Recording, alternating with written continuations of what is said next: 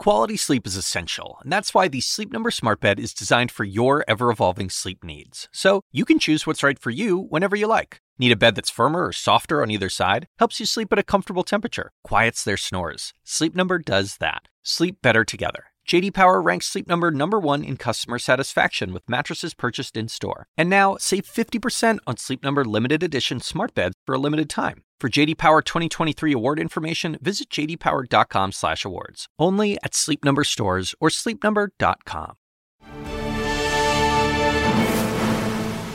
Welcome to a special edition of Unfiltered live from the nation's capital.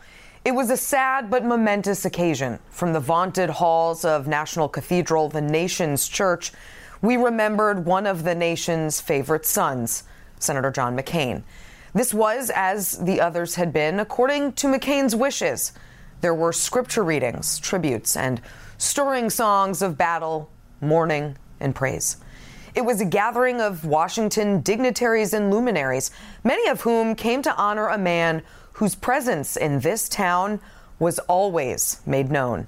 From the people who worked with him, to the men who bested him, to the people who covered him, and of course, the family who called him their son, their brother, their husband, and their dad. There were moments of humor, some ribbing among his friends, uh, words of wisdom, and calls to honor McCain's vision for America by returning civility, dignity, and integrity to politics. But one tribute, more than any others, more than perhaps any other in history, did it all at once. Meghan McCain, a woman of just 33 years, the grieving daughter of a man she was so close to, and I'm proud to say my friend, summoned all of her courage and passion and, well, McCainness and remembered John McCain, the loving father, today, while delivering pointed and poignant messages to those who would dishonor him, to those who indeed dishonor the country with the politics of fear and pettiness and smallness. Everything John McCain was not. We gather here to mourn the passing of American greatness. The real thing, not cheap rhetoric from men who will never come near the sacrifice he gave so willingly, nor the opportunistic appropriation of those who lived lives of comfort and privilege while he suffered and served. He was a great fire who burned bright. America does not boast because she has no need to. The America of John McCain has no need to be made great again because America was always great. I know who he was. I know what defined him. I got to see it every single day of my blessed life. John McCain was not defined by prison, by the Navy, by the Senate, by the Republican Party or by any single one of the deeds in his absolutely extraordinary life. John McCain was defined by love. My friend, your father was a hero to so many and deservedly, but today you are mine. I want to bring in CNN chief political correspondent Dana Bash. Um, Dana, I want to talk about Meghan's incredible tribute, but um, first, you were there. I was there. Whatever people saw on television, did not tell the whole story. Uh, what can you say about being in that church today? I was so honored to be included, as you were, uh, to be invited to to be in that church and in the cathedral and, and, it's not something I will ever forget. It is something mm. that I want to write down every moment of to tell mm-hmm. my son so he tells his children and so on. It was that kind of instantly historic moment. Um, not just the coming together of powerhouses from both parties, as John McCain wanted, mm-hmm. uh, and not just the the the feeling of, of love and the understanding of, of, of grandeur of the moment, but just the the pure emotion in that cathedral. Um, it was so it was so palpable, and it wasn't. It, sure, of course, there was sadness, but I really think that John McCain got his wish, which is, as he said so many times, SE, as you know, don't feel bad for me. I lived a mm-hmm. great life. It was a celebration of that yeah. great life and all of the complexities that that great life was all so about. So true, so true. Um, okay, let's talk about Meghan. Mm-hmm. What did you make of her uh, her message today? it was stunning. I have to say, I'm not sure. I wasn't sitting near you, and it was a very big cathedral. Um, but where I was, there was a little bit of a gasp that she went there with the America Make America Great. Um, not so subtle illusion, yeah. and um, and so people were kind of a little bit surprised, but then as as you saw and everybody heard who were watching this at home, overwhelmed to the point where a remarkable thing happened, which is that people applauded in the middle of a eulogy. Right. I don't remember that happening, um, you know, ever. A- and so, look, she said that her father told her, "Show him how strong you are," mm-hmm. and she did. Yeah, and I know, you know, you and I, we've watched her grieve this week, and believe mm-hmm. me, that's it's been very hard. Um, and she was emotional today too. But I also saw my friend in there, mm-hmm. the Meghan who takes no prisoners, who is a warrior who suffers no fools. Um, it was remarkable. Do you think people got to know her better today? I do. I, I do. And look, she's a she's a, a public presence uh, yeah. and a public figure, unlike um, her brothers and sisters. Mm-hmm who are certainly uh, serving the country, and some have already served. Um, she's she's on a television show, a popular mm-hmm. television show, mm-hmm. and she's on every day talking about who she is and what she feels and what she thinks, yeah. and has at times talked about her father. But this is a completely different context, and I think you're exactly right that the country and the world got to know your dear friend uh, a little bit more the way you do. I think her speech is really going uh, to have to have an impact for for mm-hmm. days, weeks, maybe years to come. Uh, let's go over some other highlights. George W. Bush, uh, he was classic W today. Take a listen.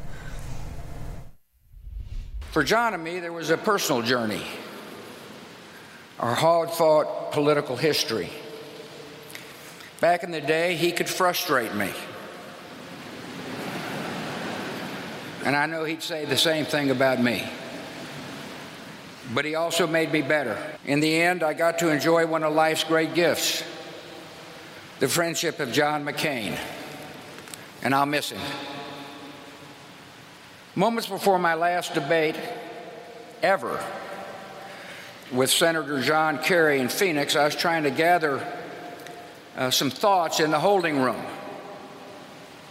I felt a presence Opened my eyes, and six inches from my face was McCain, who yelled, Relax, relax.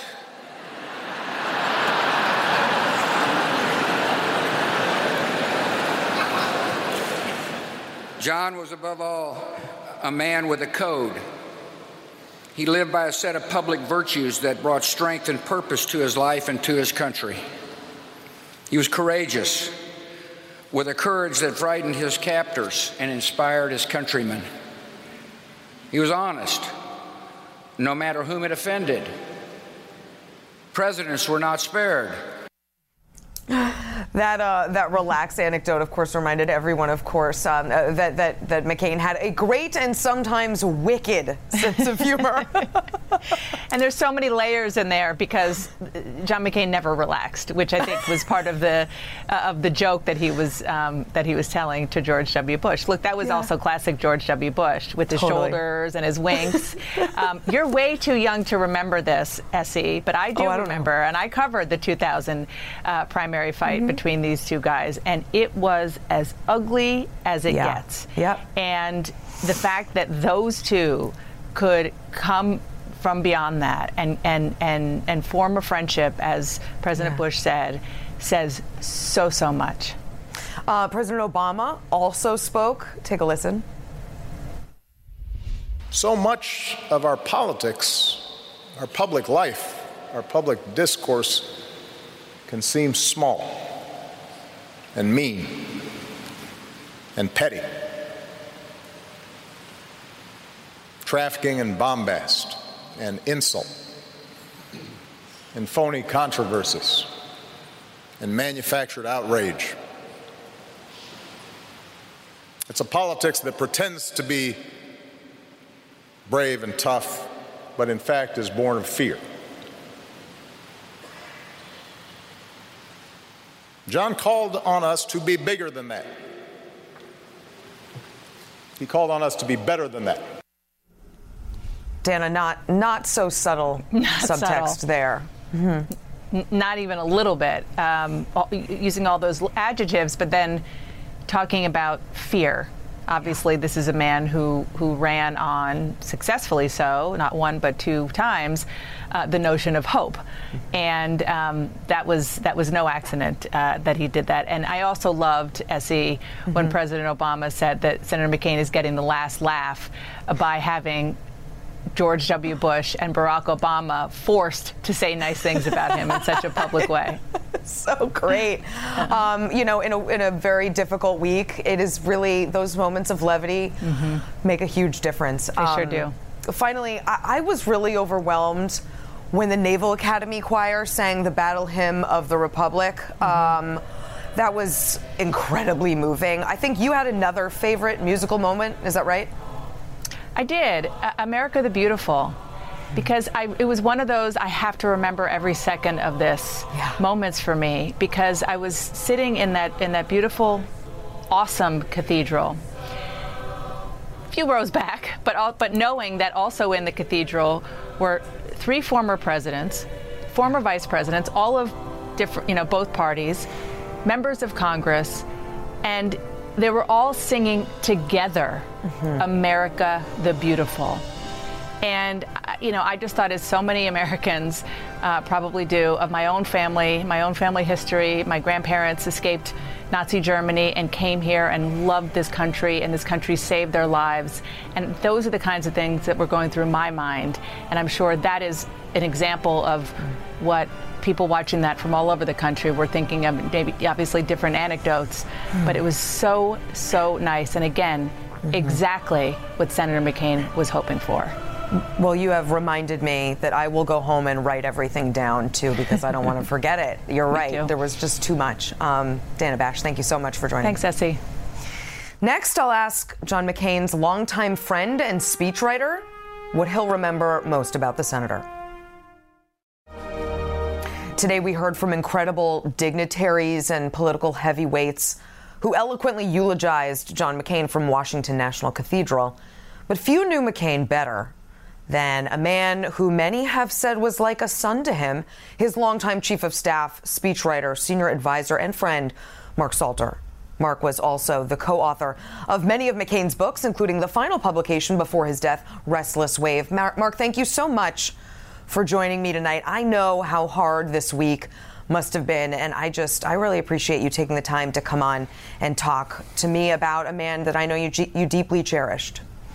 I'm happy to come on. Um, okay, first, what did you think about today's ceremony? Magnificent, really very moving. The music was just so, so powerful and stirring. Uh, it'll be a, a long lasting memory. For sure. Um, as many have noted, McCain scripted the way all of this should go. Um, do you think he'd be pleased with how it's gone?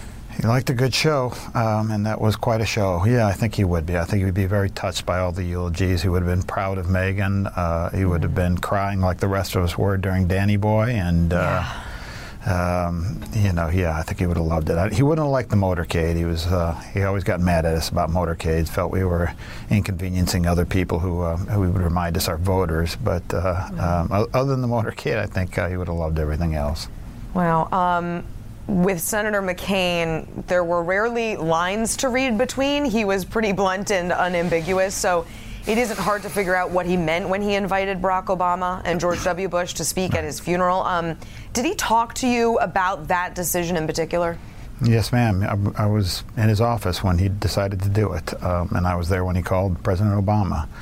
Um, uh, you know, it's it's as you said, it's plain what the message was that we have more in common than than we have in disagreement.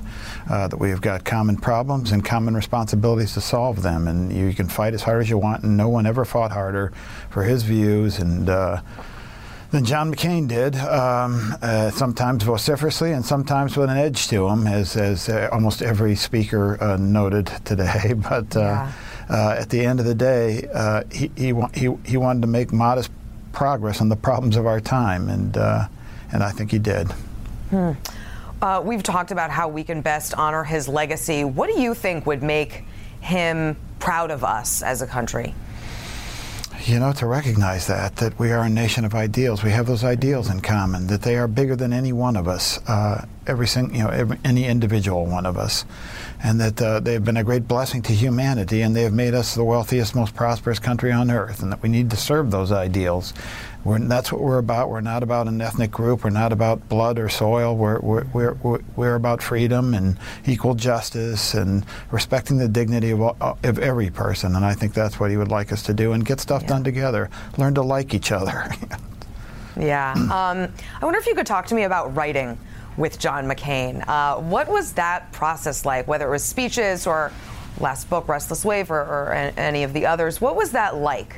Well, he's, I don't know if everybody appreciates it, but he was a, he was a great reader, a very avid reader. He was extremely well read, and not just in, in nonfiction, histories and biographies. Of course, he was, but but in fiction. And we had we had similar tastes in those lines, and we, he could talk quite intelligently about uh, uh, Somerset Maugham or, or, Hemingway or a mutual favorite, a guy by the name of William Trevor. So uh, we, we we enjoyed the same things to read. So he wanted to speak uh, plainly but uh, passionately, um, um, sort of, uh, I don't know, um, the way you would expect a guy that had sacrificed so much for his country's ideals to speak. And yeah. somehow we, we, we, uh, we, had, um, we had kind of a mind meld on, on how that should sound. And um, it was a happy uh, collaboration for 30 years.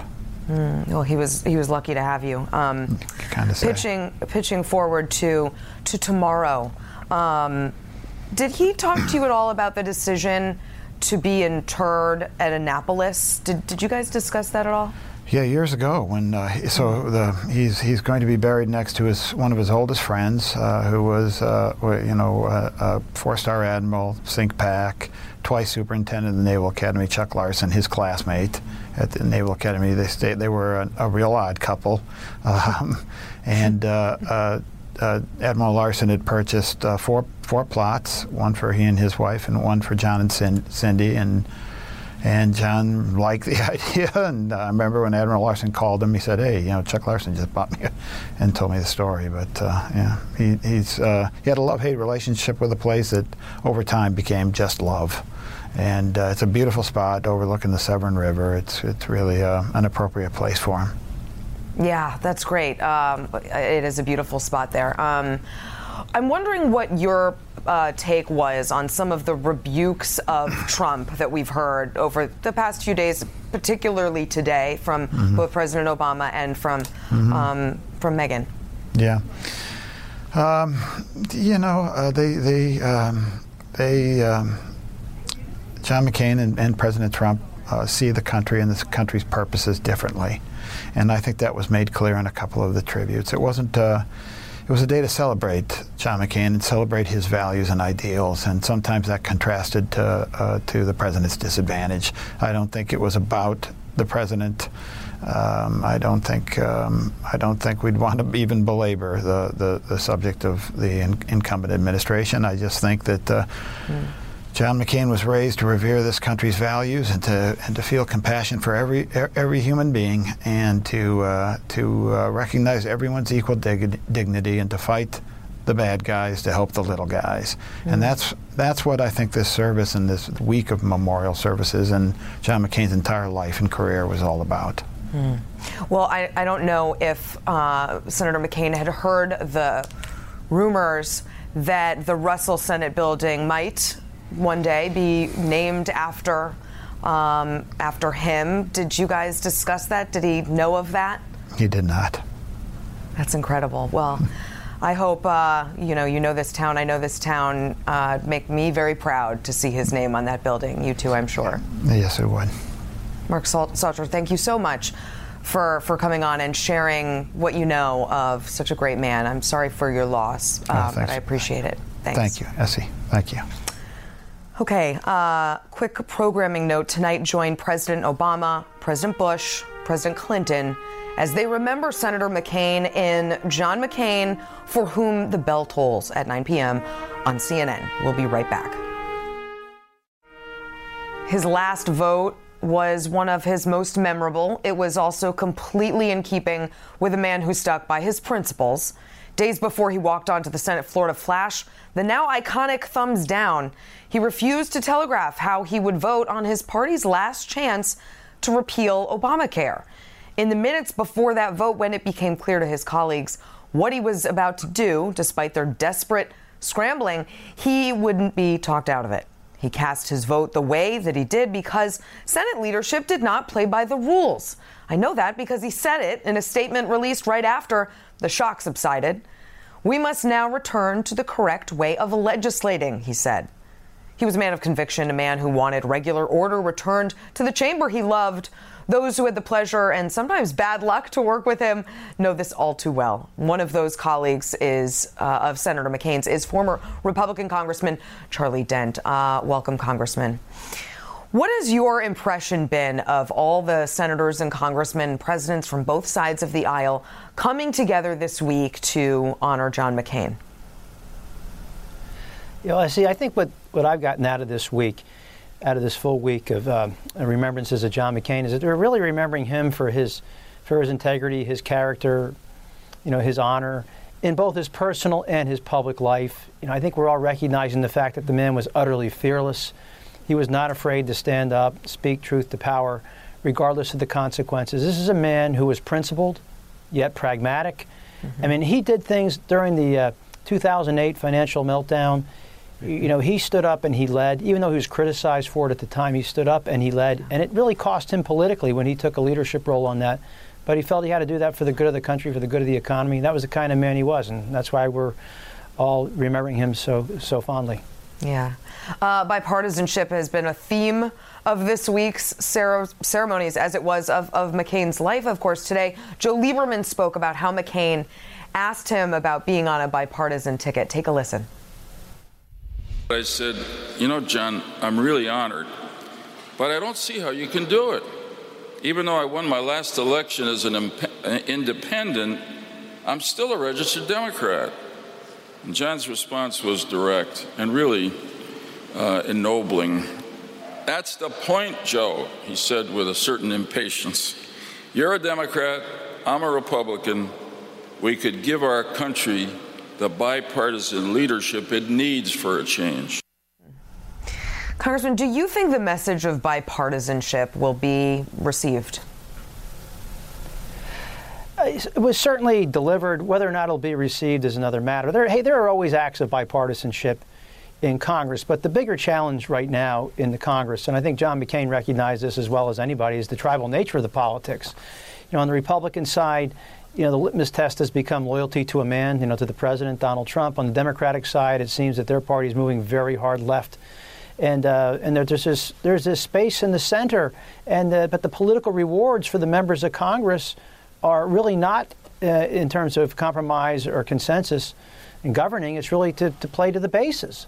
And I think that's really the tragedy here. And McCain, I, and John McCain, certainly wanted us to you know try to arrive at that consensus. But I'm, I'm afraid that even with John McCain gone, I don't know that uh, enough people are going to uh, you know heed his advice. Yeah. So you've you've retired from your role in Congress, um, but during your last campaign for the House in 2016, you were campaigning at a Tea Party forum in Pennsylvania. I want to play a very short audio clip of that appearance. I'm just saying that you know these are the kinds of issues that I, I have to deal with. You know, with the or John McCain. I know John McCain. He's an idiot. He's a patriot. He's a great man. Who would call him an idiot? Um, just to add a little context, you were explaining why it was difficult for you to support the Republican nominee for president, Donald Trump. Talk about that moment and why you got so passionate.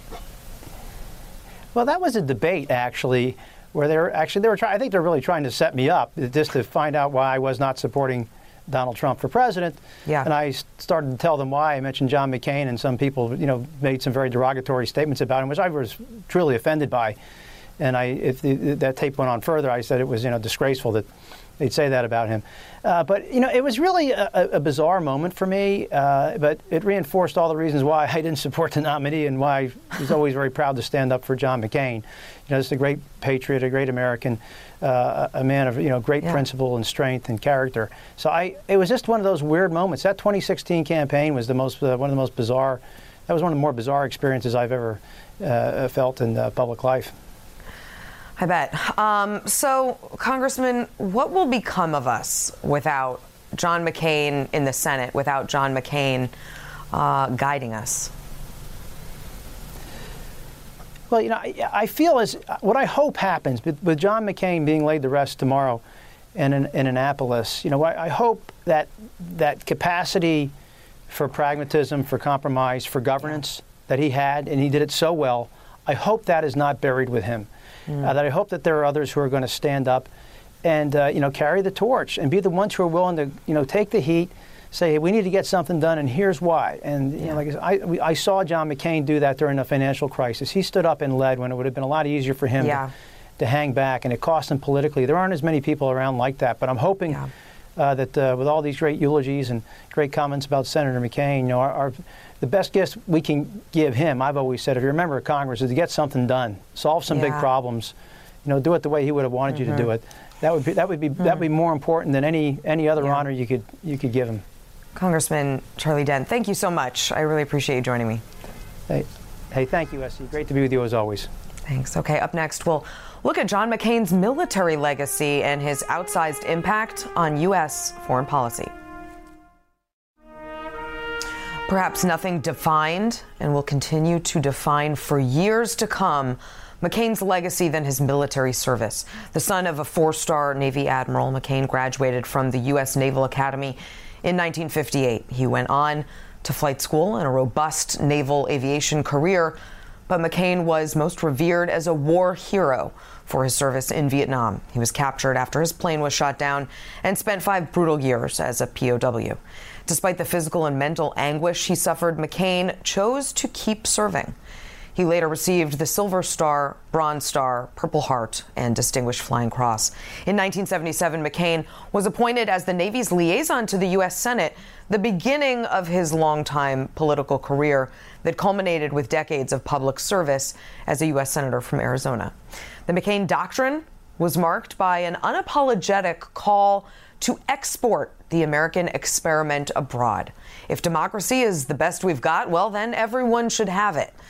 His commitment to the Iraq War and the surge have been both lauded and criticized and often misunderstood. He did not relish war, he cherished peace.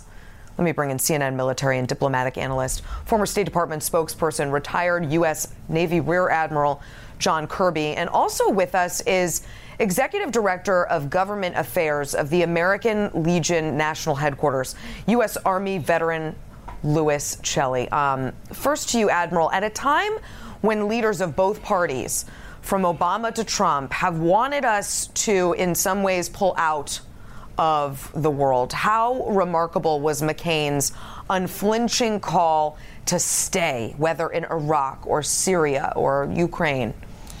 Yeah, I think actually President Obama touched on this a little bit today, SE, when he talked about McCain's belief that America was an indispensable nation, that we had yeah. special obligations to lead in the world. But he didn't just believe that we were engaged in the affairs of the world because we were a great country. He believed we were a great country because we were engaged in the, right. in the affairs of the world, and that that engagement had to be based on values, on human rights. George Bush said it really well today. He said that he, mm-hmm. he, he, he, was passionate about freedom he, because he, he knew what it was like to be in the absence of that. Uh, right. Uh, and so he really, I think, uh, espoused the notion that sometimes it was in our best national interest as a country to defend the national interests, the safety, the security, the stability of people overseas. Yeah. Uh, Louis, how much do you think his time in Vietnam, uh, as a veteran yourself, how, how, much do you think that shaped his view of the world when it comes to uh, foreign policy and veterans? Well, I certainly think that his, his time in Vietnam helped shape his understanding of what it means to be at war. And, yeah. and by all means, everybody remember his stance on, uh, on torture and, and his proclamation that it just didn't work. Yeah, and I want I want to um, talk to you, uh, Admiral Kirby, about about that in particular because his stance on enhanced uh, enhanced interrogation was not a popular one within his own party at the time. Um, right. People, you know, Republicans certainly admired and respected his, you know, where he was coming from when it came came to torture, but it really put him at odds with, you know, the leaders of his party at the time. It may have put him at odds with the leaders of his uh, of his party, no doubt, SE, but it didn't put him at odds with the military culture that he grew up in, that he mm. knew, that his father mm. and his grandfather were a part of, because it's very much a part of our culture that you don't torture, that you don't need to torture, that you treat POWs humanely and in accordance with international law, and that's where he was coming from. Basic core values that the military continues to espouse today. Yeah, um, Louis, talk to me about his continued commitment to to veterans, not just um, in terms of getting them the resources they need, but also um, in how they were received uh, coming home, uh, and, and the work he did to change that reception. Absolutely, SE. John McCain was a proud Legionnaire. And while we didn't always agree on matters of, of legislation and how we should best move forward, we were always we were always professional enough to come together and to be able to work those differences out. Without John McCain, we probably would not have had several pieces of major landmark legislation mm. that helps veterans get the care that they need today. The Choice Act and most recently the Mission Act. Hmm. Uh, Admiral Kirby, I-, I can't think of another non president, non general whose foreign policy, I call it a McCain doctrine because it, it, feels like one, has been more influential. Um, how do you think history will view his his view of the world when it comes to our, our role in it?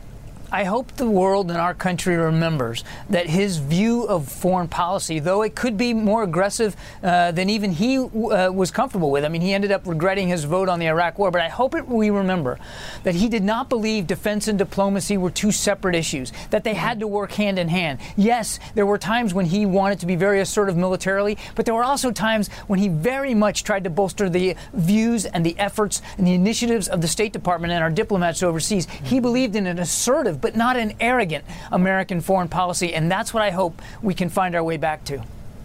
So so well said. I think I think people can talk about his foreign policy in sort of cartoonish ways, um, and he was actually fairly fairly nuanced. Um, to both of you, um, Louis uh, Celli and Admiral Kirby, thank you for your service, and thank you for coming on today. I really appreciate it. Thank you, thank you for having us. Thank you. Uh, before we go to break, a reminder on Monday, you can discover the inspiring life and career of another American icon, Justice Ruth Bader Ginsburg. Watch the CNN film RBG on Labor Day at 9 p.m. here on CNN. John McCain fought with a lot of people. The press was no exception, but as difficult as he could be, he always understood how important we were. The freedom of the press was paramount for his vision of a strong democracy, and he would never want that diminished. I turn now to longtime Hill reporter, Washington Post's Paul Kane. Um, PK, he was both revered and feared by the press. Um, what was it like to cover him? Well said, SE. Um, when you were covering John McCain, you were covering what I call a force of nature. Uh, usually these days, it's the, the top elected leaders in the House and Senate who control everything, who dictate the schedule.